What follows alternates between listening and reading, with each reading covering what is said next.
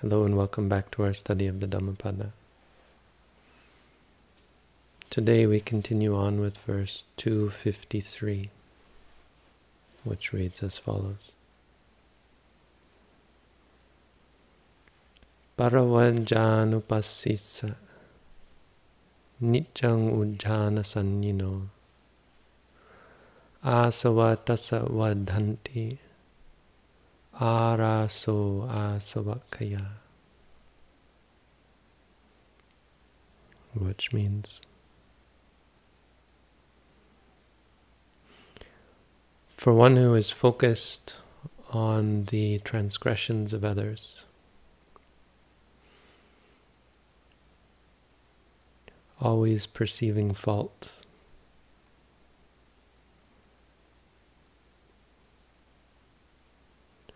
For such a one, the asava increase.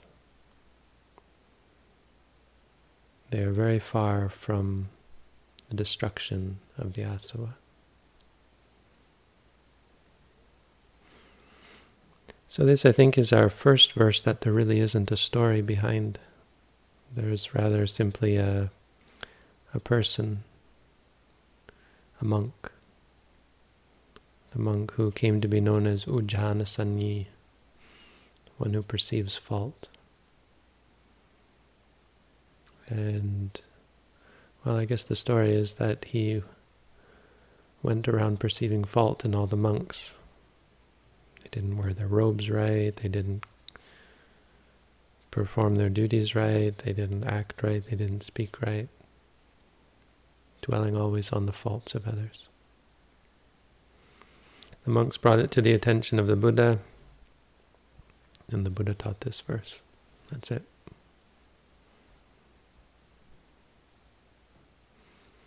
So the simple lesson, it's in pattern with the uh, verse 252 and with this chapter of finding fault. The lesson is that finding fault is not a good thing. But there's much more to it than that, of course.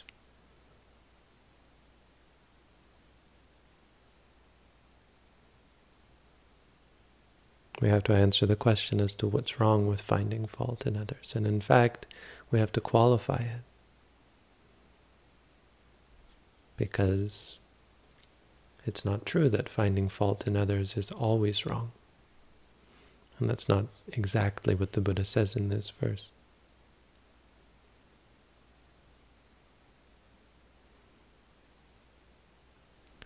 If we want to find out what's bad, why is it bad to find fault, for example? We have to be able to, as usual, distinguish between conventional reality and ultimate reality.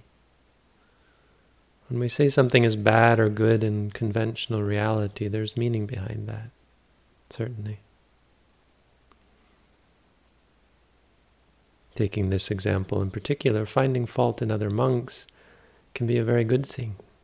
It's good for communal harmony to point out each other's faults. At the end of the rains, our three-month rains, when the rain has stopped and the monks are ready to head off, before they head off, there's a there's an occasion for informing each other of anything you might have done you might have done wrong during your three-month retreat. You invite, the monks invite each other to point out their faults, their transgressions.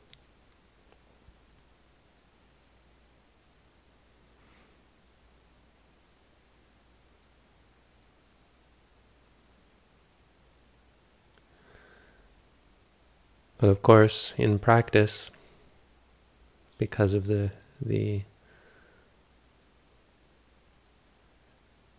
categorical difference between ultimate reality and conventional reality. In practice, pointing out the faults of others often doesn't go very well. If it's not done well, and and uh, as this verse points out, done well or not, if it's not done with the right intentions, if it's um, if it's done purposefully, in the sense of making it one's practice. And, and by extension, not just making it one's practice to find faults in others, but in general, making it one's practice to exist in the external.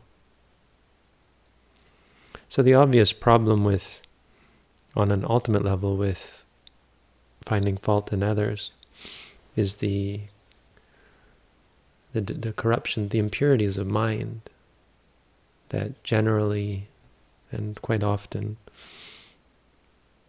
take control of the mind when one enters into this fault-finding mind. The asava, as the Buddha said.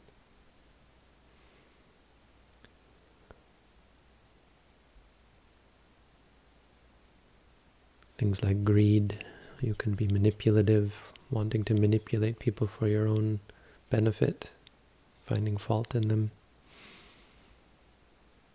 Anger, you can want to hurt others, finding fault in them to make them feel uh, suffering.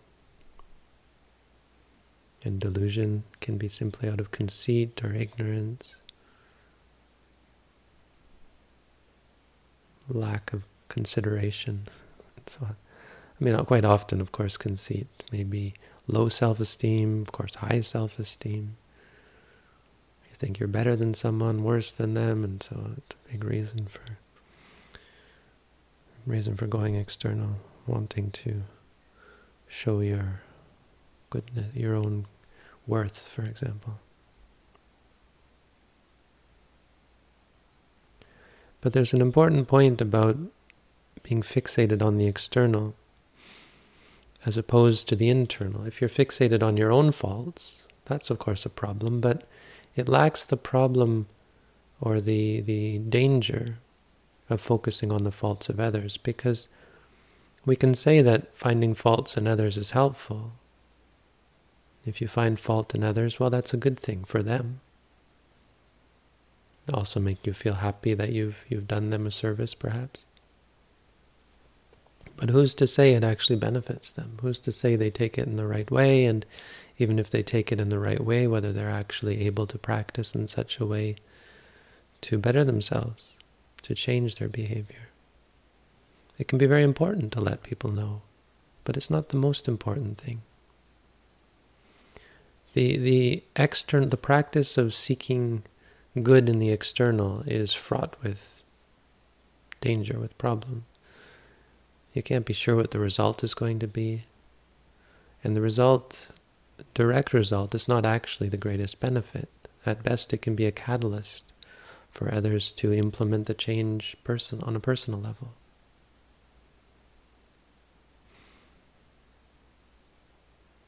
Moreover, it's it's by its very nature a, a difficult, challenging experience to keep pure. If you consider the difference, when you look at your own faults, you're looking at experience. Suppose you get angry and you know that anger is a fault and you maybe you feel bad about that. Well, that's not a good thing. It's not good to be angry at your anger, for example.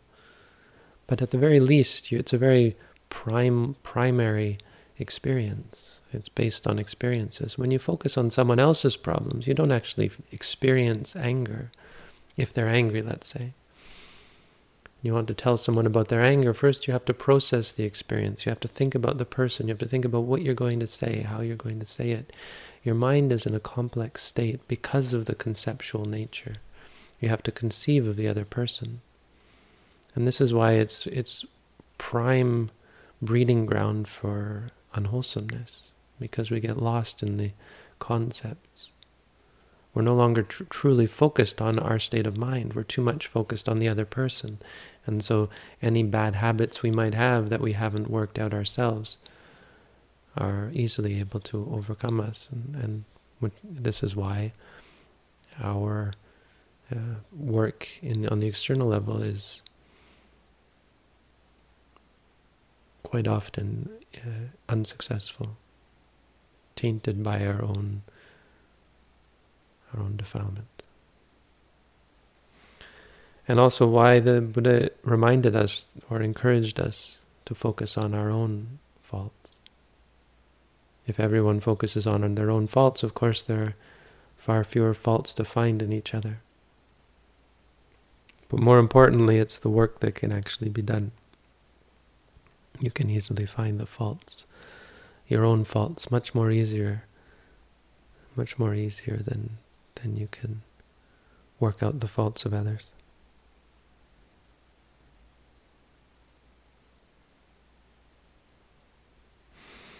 And this relates to this word asava. I didn't translate it purposefully because it's not such a hard word to understand. It's just it's hard, a bit hard to understand uh, the Buddha's use of it without explanation. It's one of those words that, uh, because it hasn't become a, a word used in this way in English, we don't really have a good catchword. All the translations I've seen I don't think are very accurate at all.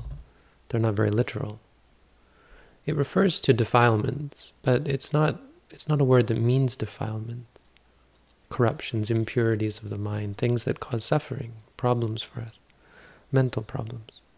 It's a way of describing mental problems, and in fact a way a word that the Buddha used quite often, far more often than we actually um, we actually teach this word.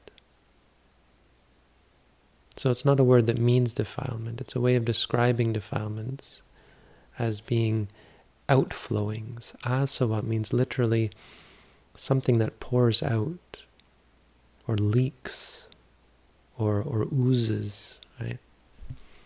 If you think of a, a leaky pot or a, a, um, an infected wound, if it's if if it's infected, you know, it will never stop oozing. It will never stop leaking. But I think the real uh, meaning of this word, why the Buddha used it, is related to this idea of not just externalizing, but going outside, going beyond, leaking, going beyond the pure, simple real, like like reality-based state of mind where you experience things as they are.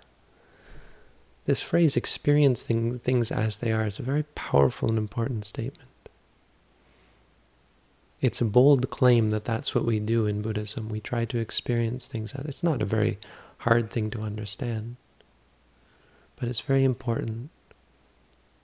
Buddhism is not about, and meditation is not about sequestering yourself away from reality by any means. It's about trying to experience reality deeper, more fundamental than the external conceptual world. Right? We, we try to focus on the real world of relationships and think that people who meditate are leaving behind that, but in fact it's quite the opposite as we externalize ourselves, we ignore so much of what's real about ourselves. We ignore and we, we lose track of our emotions and, and therefore are unable to navigate our relationships purely because our minds are caught up in whatever whim uh, is our habit of the moment.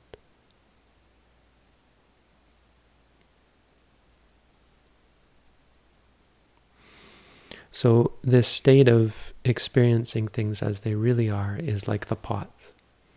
And when we go outside of that, when we interpret, when we extrapolate, when we see something that isn't there or react in a way that is unwarranted, that's an asava. That's the meaning of asava, going beyond.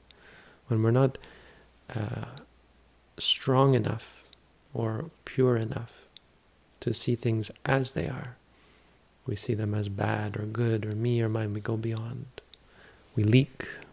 That's the usage of the word asava. And the Buddha used it quite often, much more often than, than we actually hear this word asava in, in, in talks. I think, I think also because it's mistranslated, not maliciously so, but in a way that hides the meaning here. It's a very technical, I think, technical term because the word, of course, defilement or impurity, it's emotionally charged.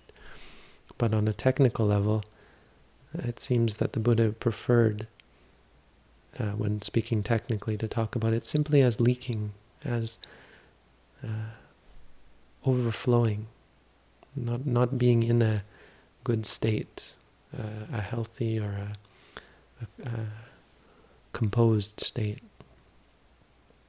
It's a way of describing what defilements do. They lead us outward. They lead us to cling to things, to run away from things. They lead us away from our equilibrium.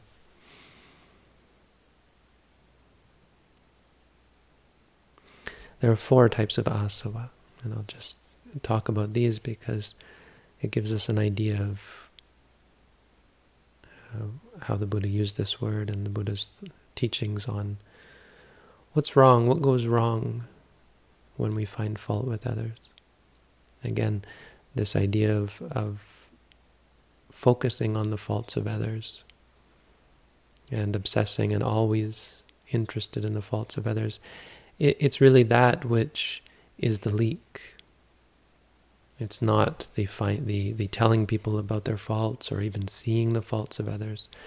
It's where the mind becomes obsessed, where, where your intention, your inclination, is rather than seeing things, seeing reality, being with reality, is in a very conceptual and, and complex state of finding the faults in beings other than yourself and, and pointing them out to others and talking about them, maybe gossiping about them, telling other people about them behind their back, and so on and so on. It's very complicated. The state of mind behind all of those actions is complex and highly problematic. And, and so the four types, the four, you could say the four reasons why one might leak in this way are for, for sensuality, kama, so because you want something from someone, so you manipulate them. If I point out what they're doing wrong, they'll uh, they'll rely upon me. Maybe they'll they, if if we're uh, vying for a position in employment, for example, maybe I tell other people about their faults, or I make them feel like they don't deserve it, and then it will allow me to get what I want maybe more money or so on. You can manipulate people by belittling them. Bhavasava is, I guess, more related to fault finding. Bhavasava is uh, relating to uh, states or existence. So the, the meaning here is wanting something to be a certain way or not be a certain way. And it relates to manipulation. You you manipulate people or you point out people's faults because you don't want them to be a certain way or you want them to be a certain way. We want our children to be a certain way, so we point out what they're doing wrong. Right? Wrong is such an interesting concept as well. It relates to the third, which is ditthasava, our idea of what is wrong. So the reason why we leak, and in this case, why we find why we obsess about the faults of others, relates to our idea things must be this way, and our very wrong view of that things must be a certain way in the first place. Finding fault is very much tied up with thinking things must be a certain way. You find this in Buddhist monasteries.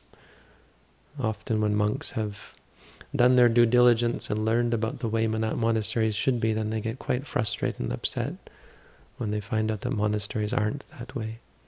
Organizations like our, our meditation organization, we often deal with this people frustration that things aren't a certain way or should be a certain way. It's really a wrong, it's related to wrong view. You know, in reality, things not should be a certain way or shouldn't be a certain way. They are a certain way.